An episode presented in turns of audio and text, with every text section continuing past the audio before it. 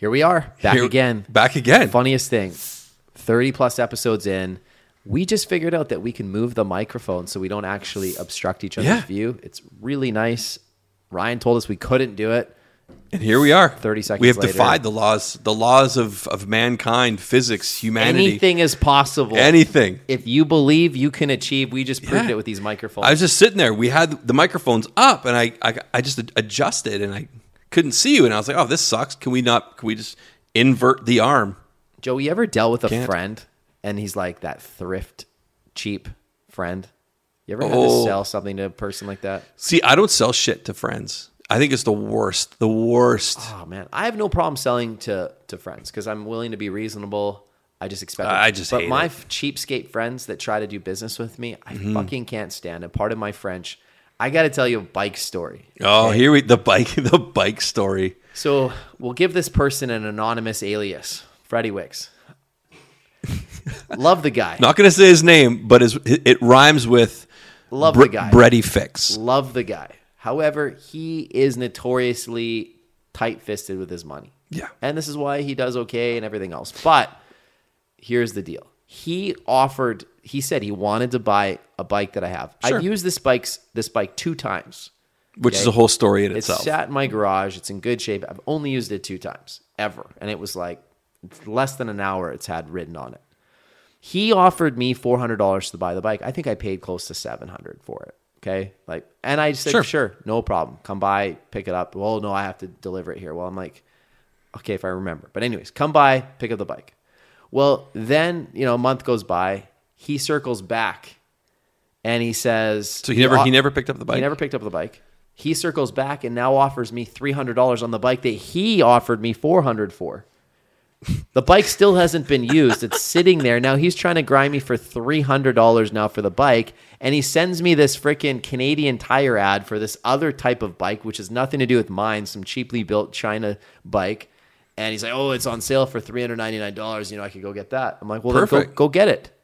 But he's sitting here grinding me on a bike that he asked me to buy that I was already giving him a buddy deal. And, and I just said, sure, fine, 400 bucks, no problem. Now he's trying to grind me $300. So where does it stand now? So where it stands now, I is, is I blast him nicely, but I'm like, I, I, I can't even do it. I cannot deal with this guy when it comes to this. Like, I just don't, I don't negotiate with terrorists is what I said last.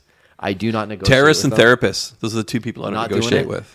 And he's now dealing with my wife on the bike. So Oh I guess my he's been God. by. He took the bike for a ride, and he's like, "Oh, I don't know. Like this is a four hundred dollar purchase." I'm like, you know, you got to have better things to do in life than overthinking a bicycle purchase. My goodness. You know, here's the thing, and I think that there's I love you, Freddie. there's telltale signs of how people sort of are in life. Never trust a Subaru driver. Yeah, I know. Never. I know. It's you know what? Again, people who drive Subarus are you're, they're a different breed. They're a different breed. And Freddie doesn't even have like a WRX, like an Impreza. He's got like a Forester. So you know that's going to come with its own set of, of challenges. So I love the guy. I'm with, I'm at the gym with him every like, my every day. brother. But We like, all love dude, him. You don't do this to friends. But I will say- I would never do that. Think of all the amazing things that we've done together in our lifetime. How many Mm-hmm. bills I've picked up. You know, he's like, "Hey, I really want to go to EXP Con." Uh oh. Oh, who's footing the bill on that? Well, Freddie, you, my friend, are going to be footing that bill. Except now, except for the hotel room. right? If I start, if I start, if I start nickeling and diming you the same way you are on this bike purchase, well, guess what? There is no EXP con in your future, my friend, and certainly not going to be spending any money to go above and beyond to do anything for you, right? So here's the take. We last episode we talked about being a taker. Freddie's a giver in a lot of ways. He gives a lot to our, our clients, our company. I mean, he's a great guy. Don't get me wrong. But Freddie, you gotta stop being cheap, especially with your friends, my friend. Okay, you gotta loosen that up a little bit. If you want more to come back to you, I promise you, you're gonna get more by being abundant than you are by squeezing and nickeling and diming. You save dimes, but you trip over dollars. Love you, pal. Just pay the $400 for the bike if you want it or don't buy it. Either way, I don't care at this point. I'd rather give the kid to a bike or to the, the kid, the bike to a kid who needs a bike than sell it to you for any less than $400 out of pure principle. You are grinding me on a deal that you already offered me. It just doesn't make any sense. Makes zero sense. And I will say again, love Freddie to death. Freddie is closer to his money than the queen, and she's fucking on it. And and listen, this guy's always had money ever since grade eight. Freddie's always oh, yeah. had money in savings. Yeah. He's he's I've picked up a lot of bills. He's not quick. He's not quick to grab the bill. Let me tell you. No. I've picked up a lot of bills in our lifetime. does he does he do the does he do the wallet It's probably a, a 90 a 90 10 ratio on my in my favor. So like the least you could do, bro, is not nickel and dime me over a hundred dollars on a bike, please. Because I promise you, I don't forget these things. I don't forget. Is that a things. promise? Now it's a promise. I don't forget these things. So next time, I won't be as Freddie, if you're listening to this, go grab four one hundred dollar bills, eight fifties, and just Just buy the damn bike. Just bike. buy the bike or don't. You offered it. You wanted to buy it. There it is. So, anyways, let's move on from that. But please don't don't ask for don't nickel and dime your friends. That's the last people that you should do that with. man. Wow. What do you want to talk about, man?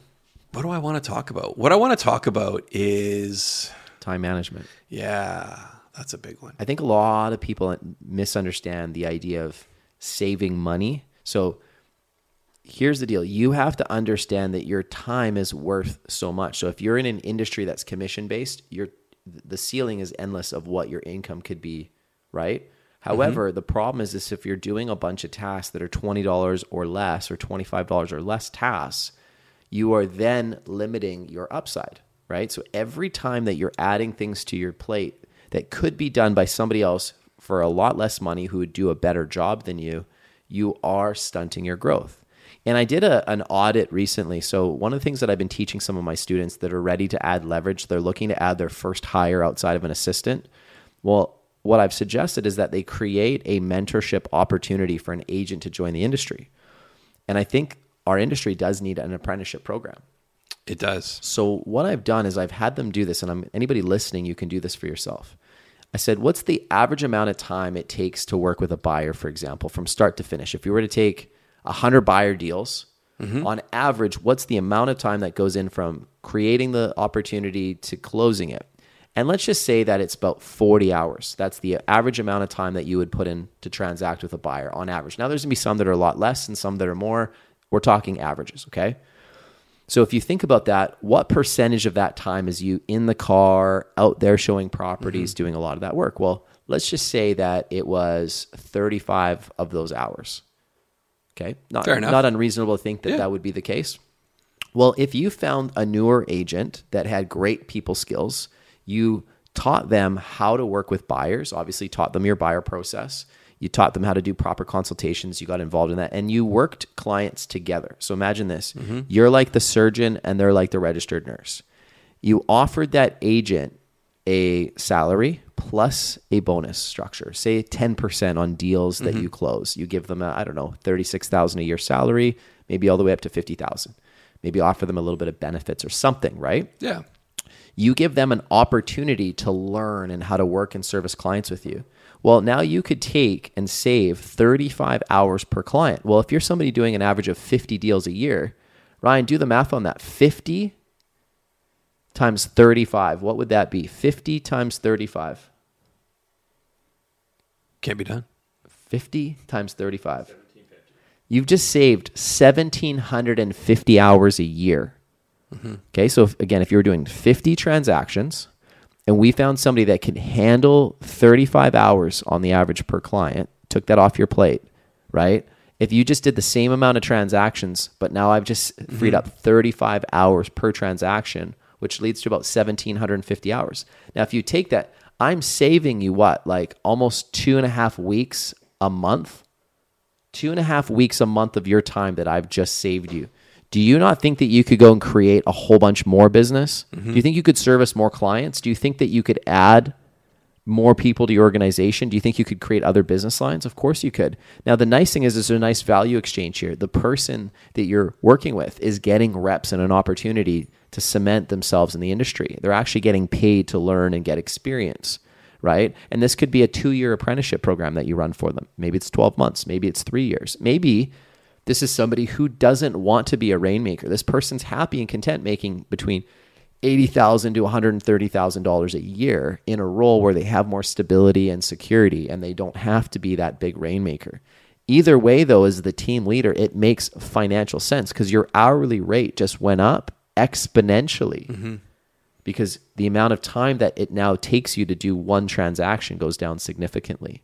And there's ways you can run this. You could run this by doing consultations jointly with your right hand person, talking about your process and how you work together, right? You can be checking in throughout the process. If there's a second showing that needs to happen, you can show up for that. You would be handling a lot of the negotiations pieces. You could be mm-hmm. doing some research and being helpful, right? But again, the bottom line is a lot of that grindy driving and door opening, which again, for somebody might be an amazing job. They would love that. Some Oh, people sure. love showing properties and would be completely content doing a role like this. And and they're making excellent money. So again, it's a very fair value exchange. Not everybody needs to be the surgeon. Not everybody wants to be the rainmaker. But if you're that position in your organization and you found that right hand person, you could take on way more clients, do way more business, make more money, and have more time freedom. So there's a tip for you guys. If you want to, you know, really start maybe building a bit of a team, start with a salary plus commission type mm-hmm. position. Be selective of the people that you bring on, but together you could work the client files and that'll make a big difference. And you can do that on the buy side, you can do that on the listing side. Start start thinking about what's your time worth versus you micromanaging every facet of the transaction, which is only going to reduce the amount you make per hour. Two things that come to mind compounding effect. Look what you could do with that time. You go from 50 deals to 100 deals. To me, that's number one.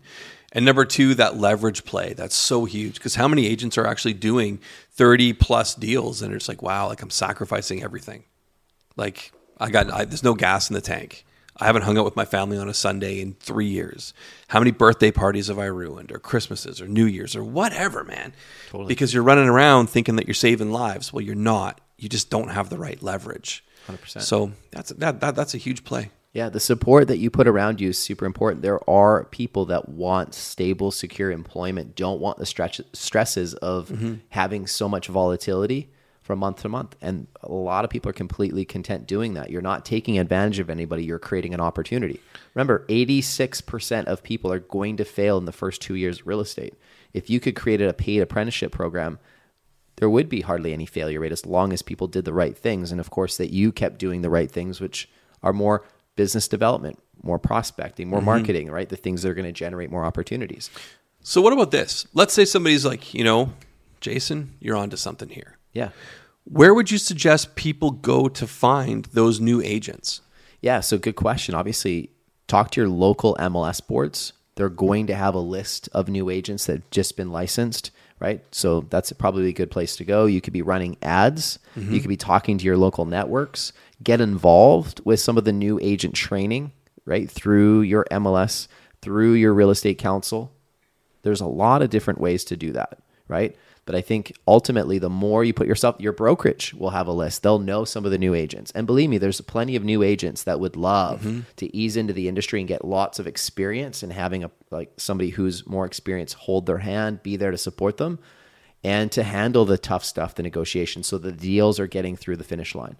Because what happens is that when you put deals in the hands of somebody who's a rookie, they're going to make a lot of mistakes, which are very costly in real estate, right? If that deal doesn't come together, there's no income. So this way you can monitor that and over time allow them to start writing some of the deals and you can monitor a little closely. But what you're doing is you're buying your time back. You know, we were having a debate this morning and you're like, well, you leave at 2.30 some days, right? Because we ball bust each other. We I- break a lot of balls. But here's the deal I've bought some of my time back by putting qualified people around me and I pay them well and I take really good care of them. But that then allows me the opportunity mm-hmm. with that time to go and spend it with my family, also to go and create other businesses. Right. When I was actively in production, we had one one income line, which was our commission income through our real estate team. Since exiting production, we've added seven lines of income now. We've been able to create another seven figure company. We've created a global organization which brings in passive revenue that people share in that we're building and growing. We're now building a global syndicate. So there's a lot of amazing things I've been able to do by freeing up my time.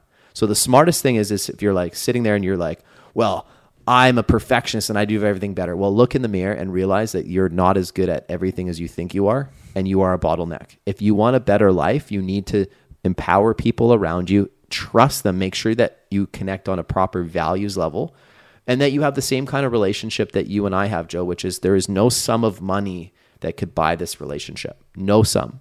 For me, mm-hmm. $10 billion wouldn't do it. 100 billion, a trillion, none of it matters because my relationship with you is not for sale. Those values are important. We go down, we go down together. We, do. we go up, we go up together. And that's the same with people around here like Jackie and Jamie and Freddie and Caitlin and Ryan and all these amazing people we surround ourselves with. And there's plenty of other names that I'm missing. But the point I'm trying to make is you cannot buy those relationships. The values aren't for sale. You need to find people that agree with that. Is there a security? Is, is there a level of like confidence and security you have in like being like, hey, honey, we're going all we're all in with this. Like this is like where I'm going. Like, does it give you some confidence knowing that like no matter what, I'm here? Yeah, absolutely. Because it's all about who you go into battle with, right? You and I, we've been charting unknown territory for four and a half years now together. So at this point, I don't know what I would do if I was actually comfortable. If I was comfortable, I'd probably be, I, I would be scared. I find beauty in that level of discomfort, right? But I'm uncomfortable with my closest friends. Like I make money with my friends. I think that's kind of how I've, I've built my friendships, right?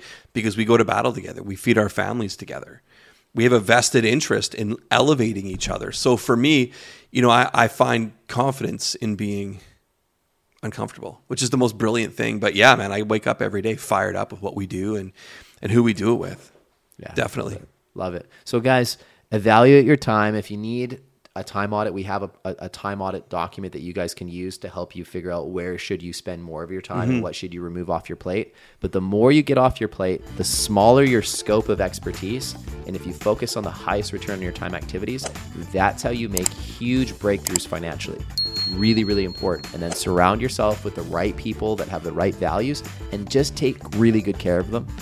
Make sure you don't nickel and dime, dime them, please. If you're gonna buy a bike, buy a damn bike. Yeah, just like just do do right by people. But if you squeeze people, man, I promise you, you're gonna have there will be nothing there coming back to you in the long run. It's Love just it. not worth it. Great advice. Have an amazing day, everybody. See you. Jeez.